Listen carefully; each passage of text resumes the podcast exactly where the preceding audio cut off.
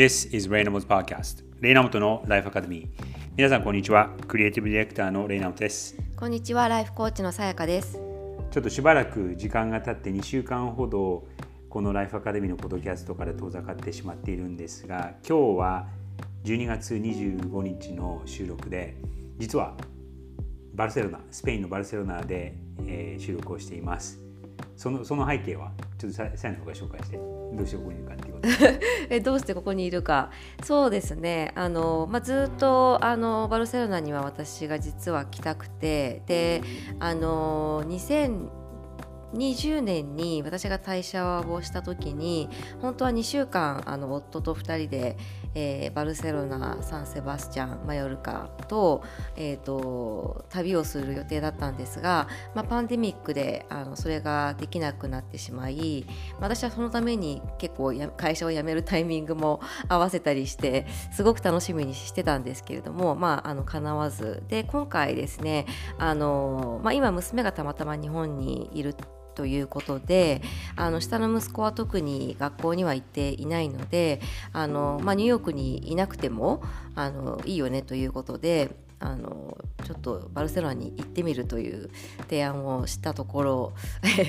まあちょっと考えたけどまあいいかもねっていうことであの OK してくれてきたという感じですね。うんうん、はい、なので、まあ、ねねパンデミックになったから働く場所の自由度がかなり増してお互いね別にヨーロッパからでも仕事をするにはそんなに支障がなくて、えー、っと結構普通に続けられる、うん。まあ、時差の調整はあるんだけど逆に、えー、とサイの場合は日本ともアメリカでもちょこっとは仕事をしてる、うん、うん、あとヨーロッパの人も少しいてまあ、ヨーロッパの人は問題ないし、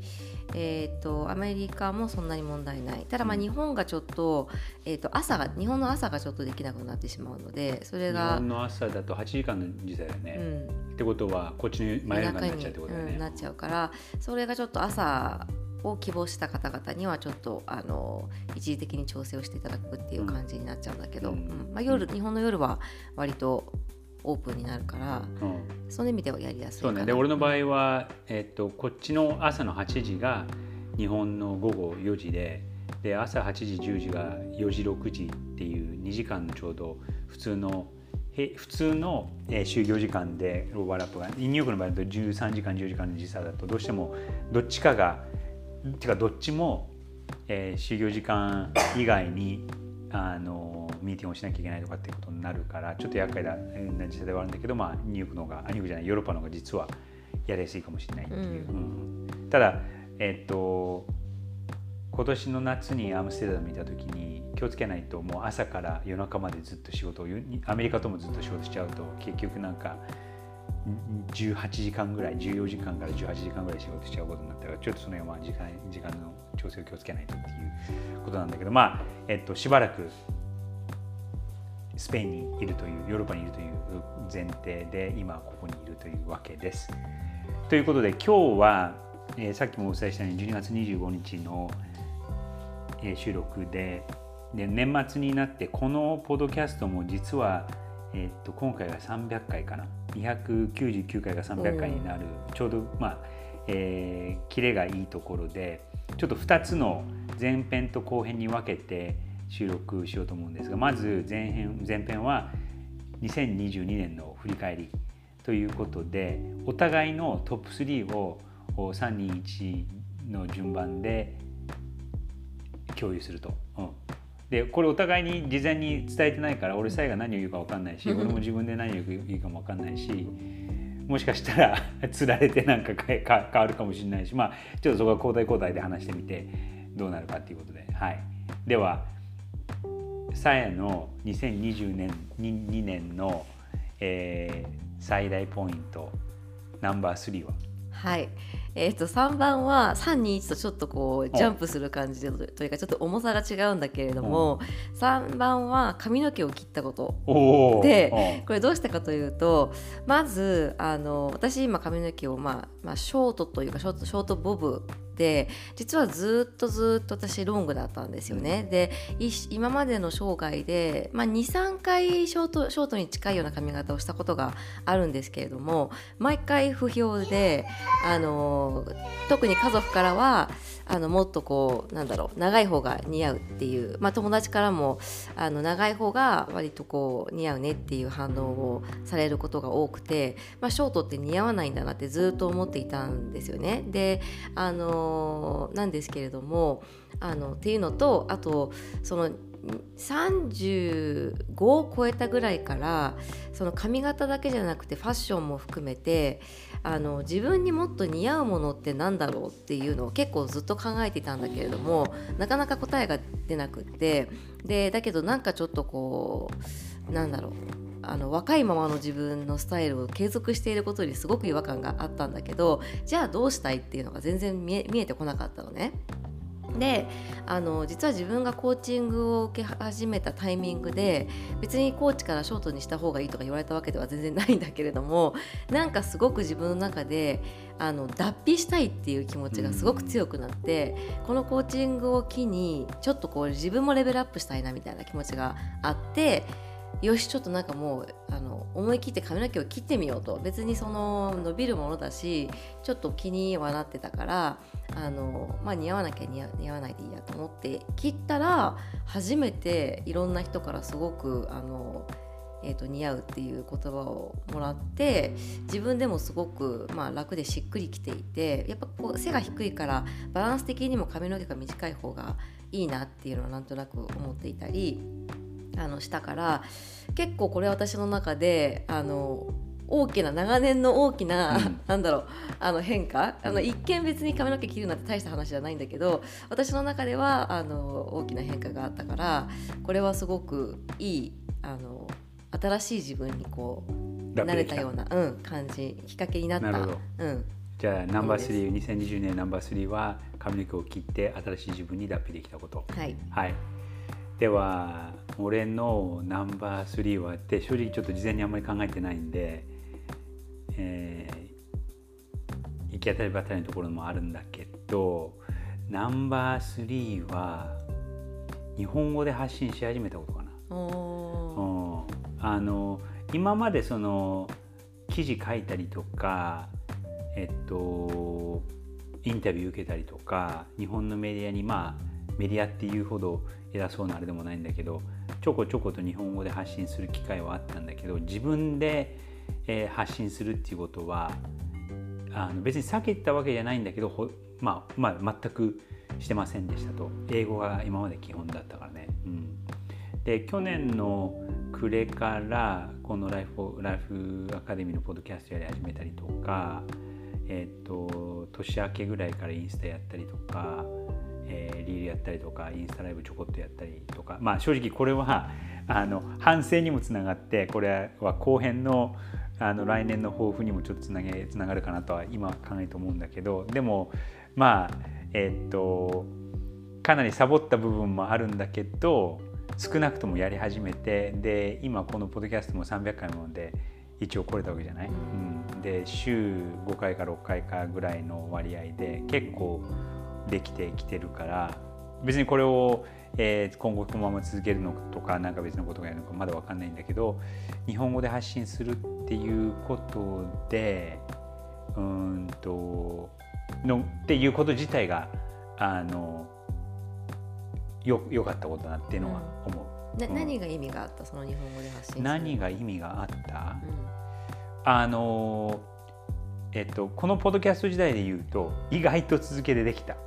うん、三日坊主である自分がとかあと後からこうあの最初からハードルを上げすぎる。何かをやるにしても。でなかなかこう始められなかったりとか、うんと、満足いかなくてすぐやめちゃったりとか。で、まあ、正直今インスタがそういう状態にはなってるんだけどでも、うんと、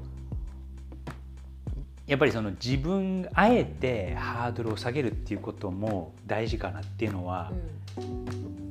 分かって。そのポッドキャストだと大体どこでも撮れるしその自分のあの、まあ、正直専門のメディアじゃないからビジュアルメディアじゃないから、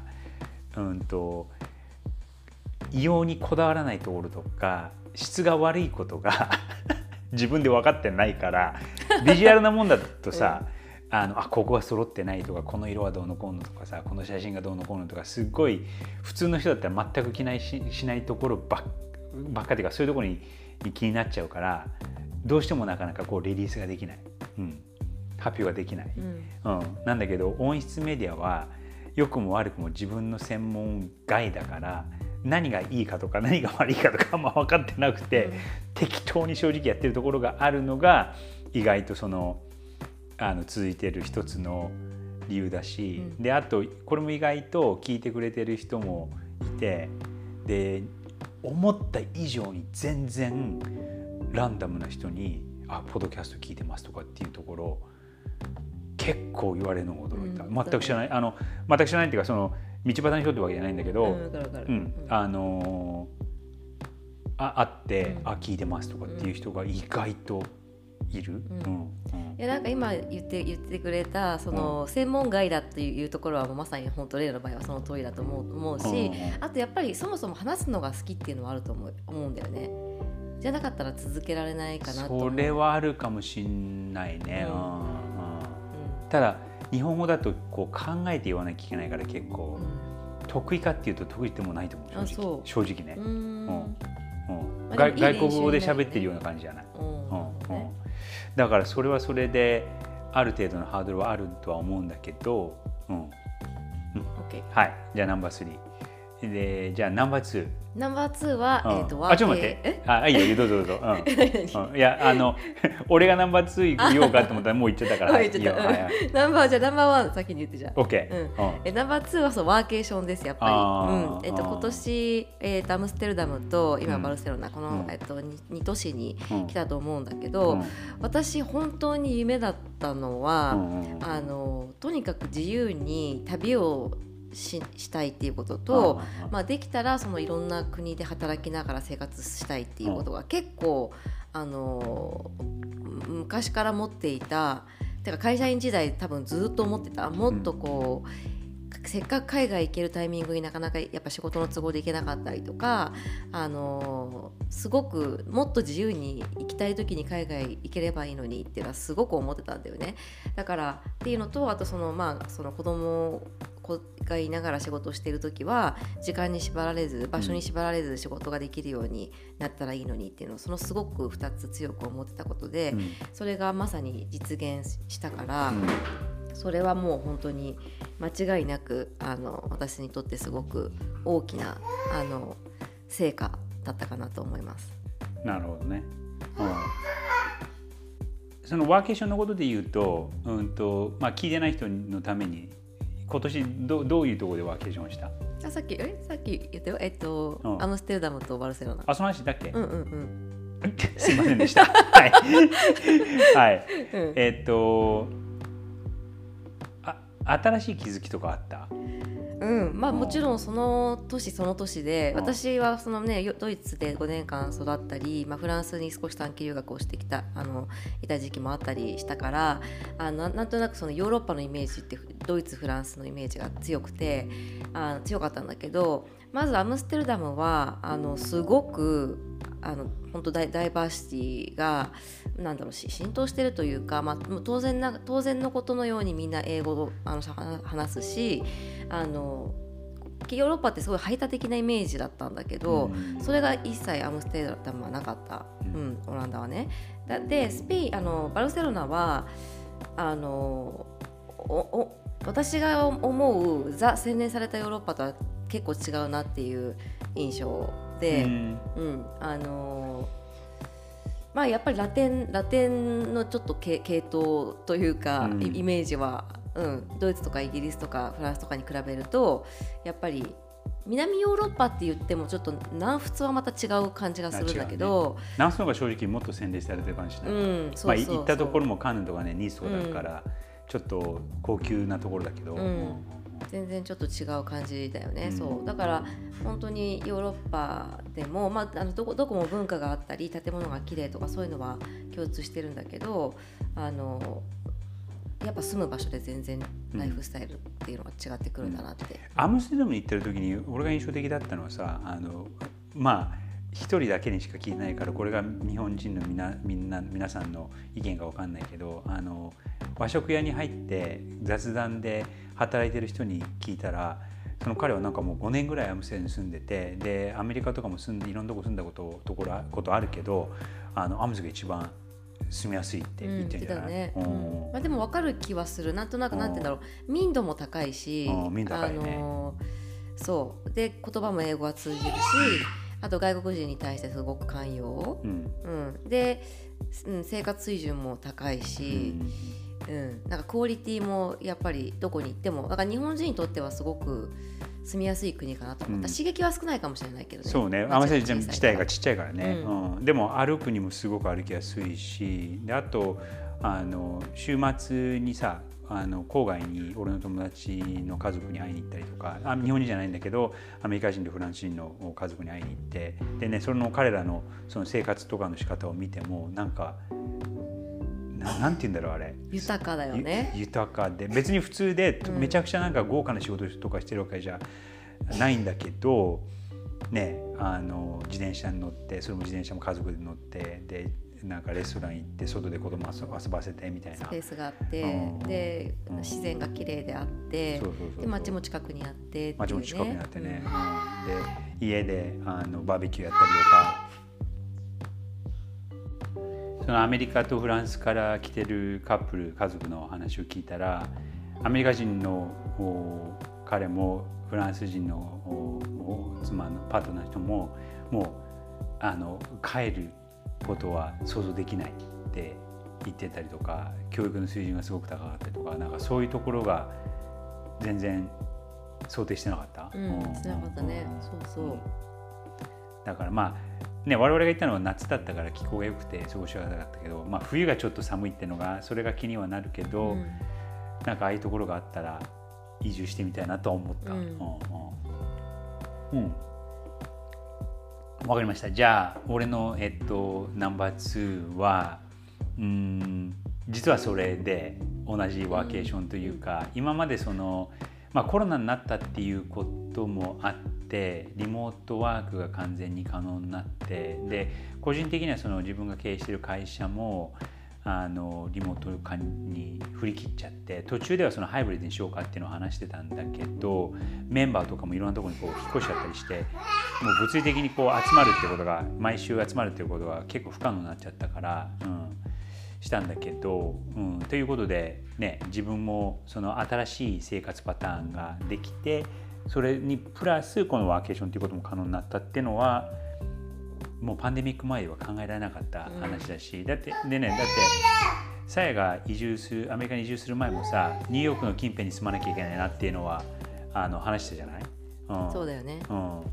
でそれそういう縛りがあのなくなったからまあ今後そのニューヨーク市内に住まなきゃいけないっていう縛りもないしでまだこれはどうなるか分かんないけどね西海岸に行くのかみたいな話も上がったりとかそういう選択範囲が結構前より増えたっていうのは新しい発見で、うん、うん、それがまあ2022年の大きな、えー、最大の出来事のナンバー2かな、うん、はい、うん、じゃあナンバーワン。ナンバーワンはね正直ちょっとかもう自分の中である？あるある。ある、うん、ナンバーワンは2022年のナンバーワン何なんだろうな。なんかまだ半熟なんだけどなんか今ちょうどこう転換期かなっていうのを思っていていろんな意味で。あの自分のそのキャリアとか人生の中でも転換期だし、えー、世の中も結構こう大きく変わっているところでで2023年から2025年の変化っていうのが多分えっと1997,8年9年ぐらいの変化と同じぐらいの大きな変化が世の中に起こると思うのね。うん、でそれ何かっていうと2000、えっと、1990年代後半にはインターネットっていうものが出てきてそれでさ e コマースとかさそれまで、えっと、可能じゃなかったことが一気に可能になってで、まあ、その後にモバイルっていうのが2007年に来るんだけど、まあ、それもそれで大きい。その1990年代後半2000年代後半っていうその2つの今までの大きい、えー、トランジションが、まあ、コロナっていうこともあったんだけど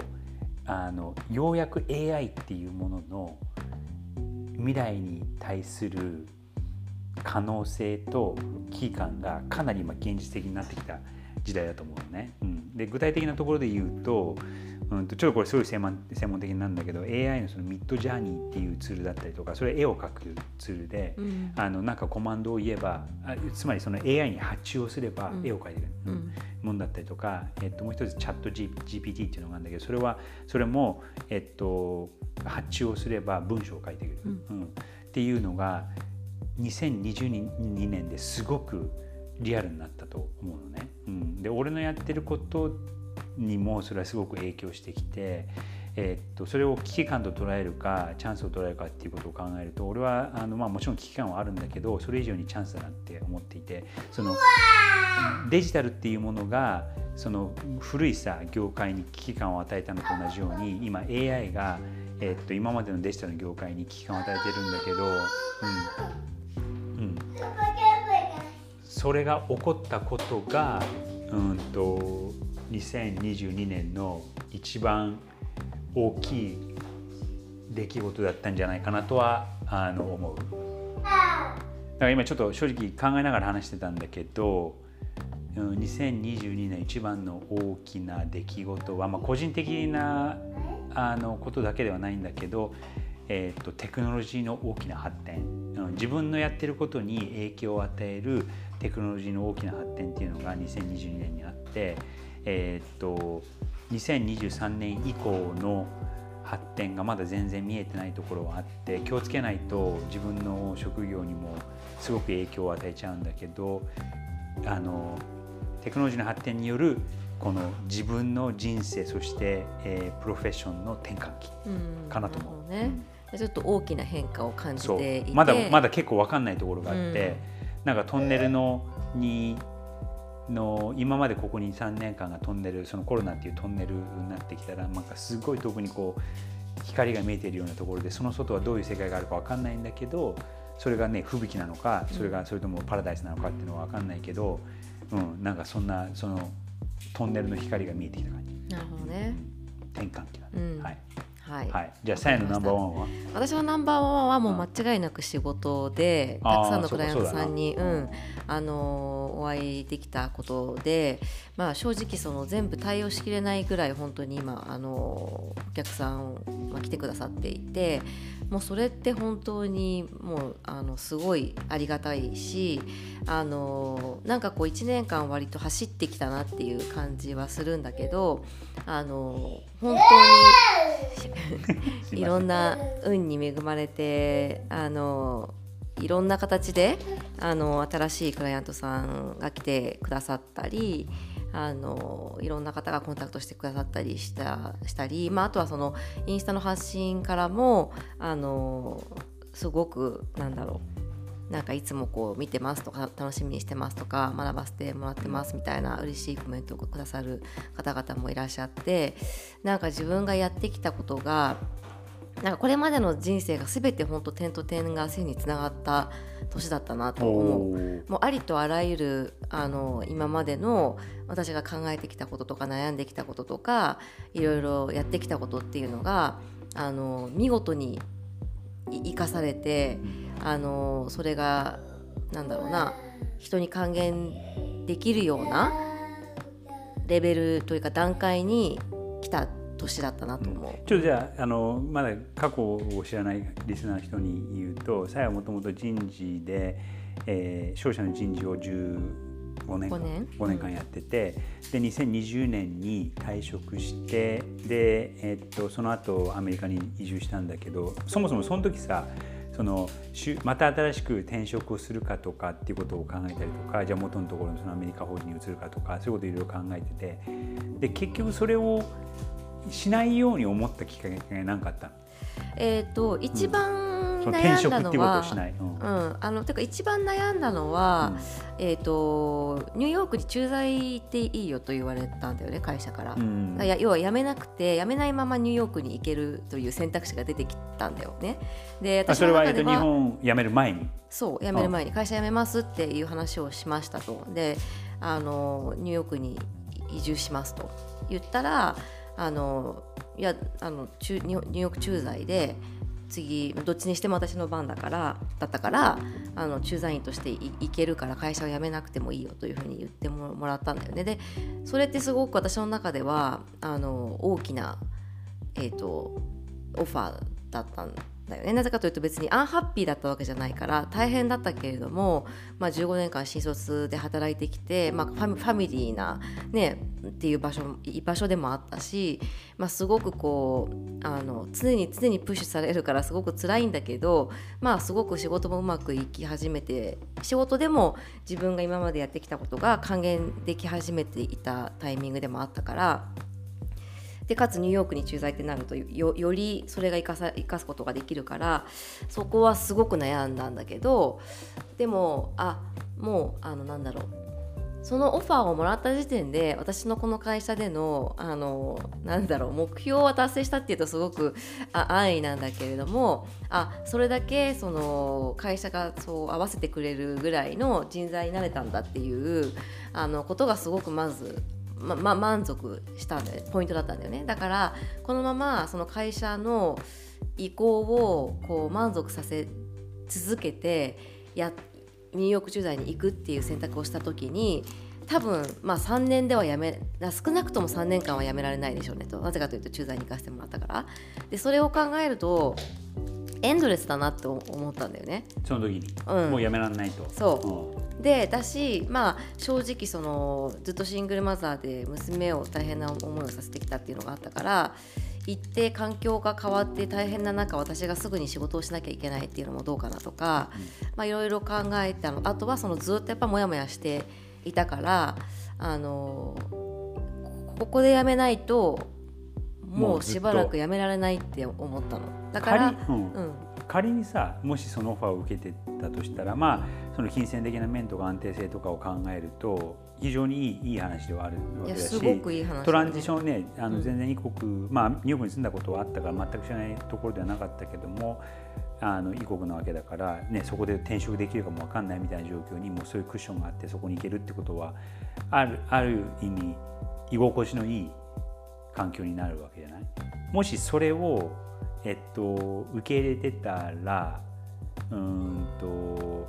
でもでも駐在ってことはいずれ日本にまた帰んなきゃいけないっていう前提ってこと、うん、基本的にはね。うん。でどっかの時点で、まあ、会社がもしかしたら現地に、まあ、切り替えるっていうようなことをと会社と話したかもしれないけど、ううん。んまあうん。分かんない。帰ってたかもしれない。な帰るっていうオプションがあったかもしれないしまあうん。